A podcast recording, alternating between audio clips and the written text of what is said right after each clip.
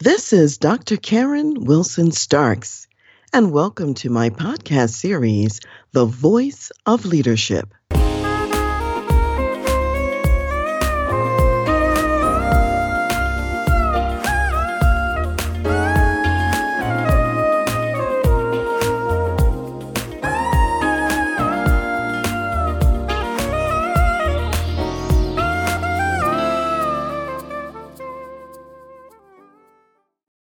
Today, we're really talking about feedback as the bridge to positive culture. And if you've been listening to this podcast, then you know there are a couple of other segments on giving effective feedback, parts one and two. So please uh, listen to those if you haven't already done so.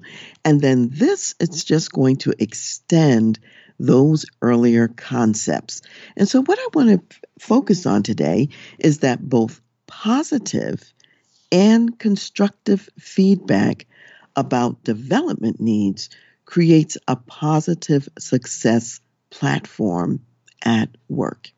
So people need comprehensive feedback. That means they need information about what's going well and also what needs to improve.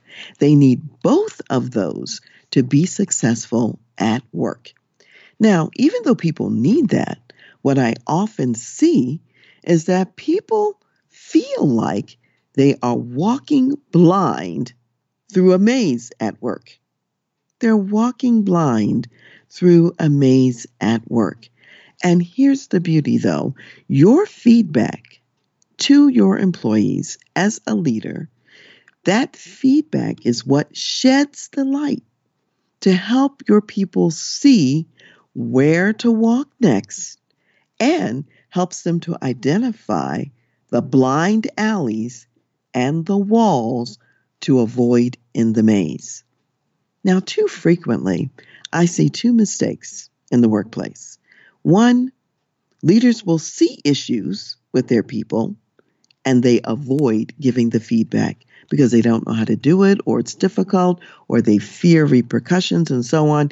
And that's why you definitely want to listen to Giving Effective Feedback Parts 1 and 2 if you haven't already done so, so you'll have that information already in place.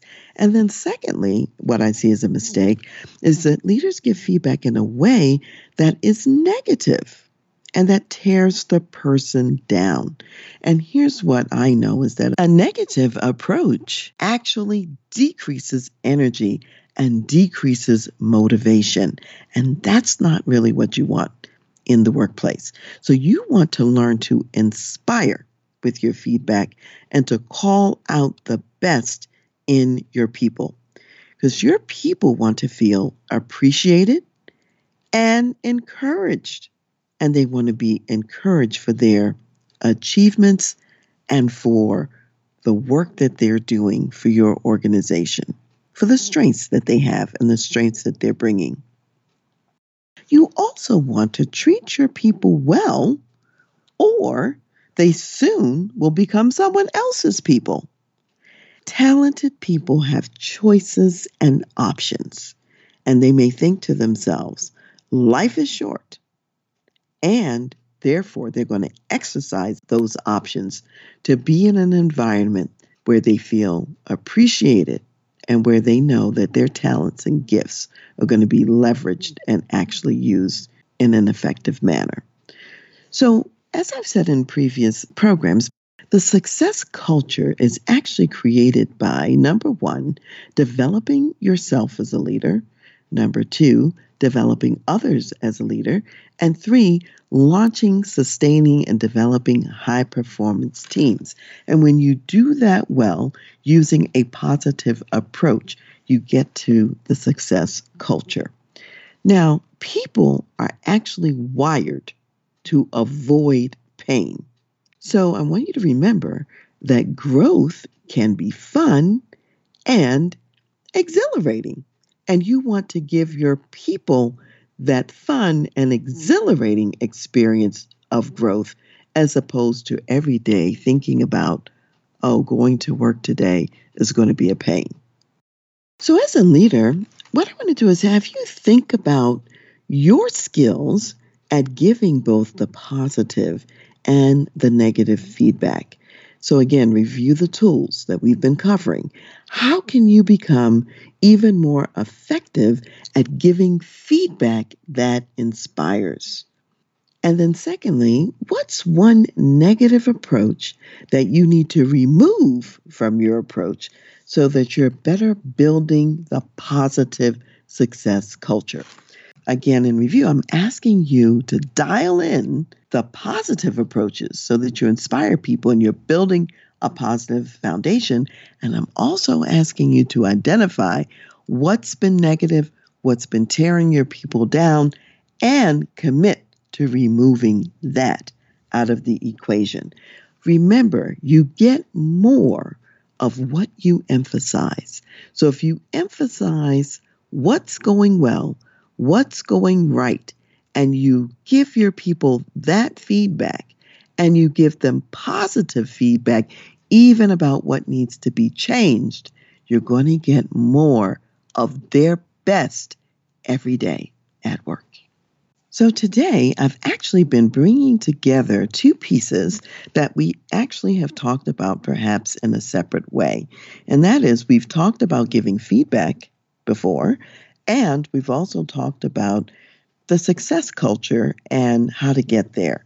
But here's what I want you to take away and to remember is that effective positive feedback component is an element of the creative success culture that you need in order to get dynamic organizational results. And in some future podcasts, we're going to come back to the issue of culture and talk more about what else constitutes culture and why it's so important.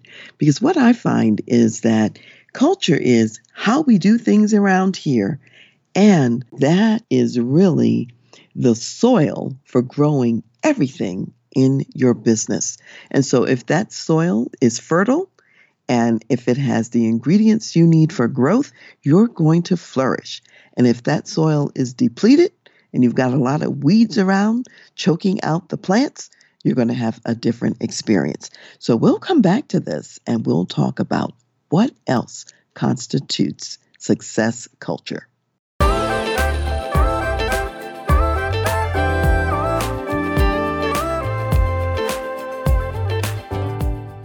You've been listening to The Voice of Leadership with me, Dr. Karen Wilson Starks. And I want to give a special thanks to jazz saxophonist Ron McMillan for granting us permission to use his gifted music on our show. Thanks for listening, and remember to go to my website, transleadership.com, for more strategies, insights, and leadership resources.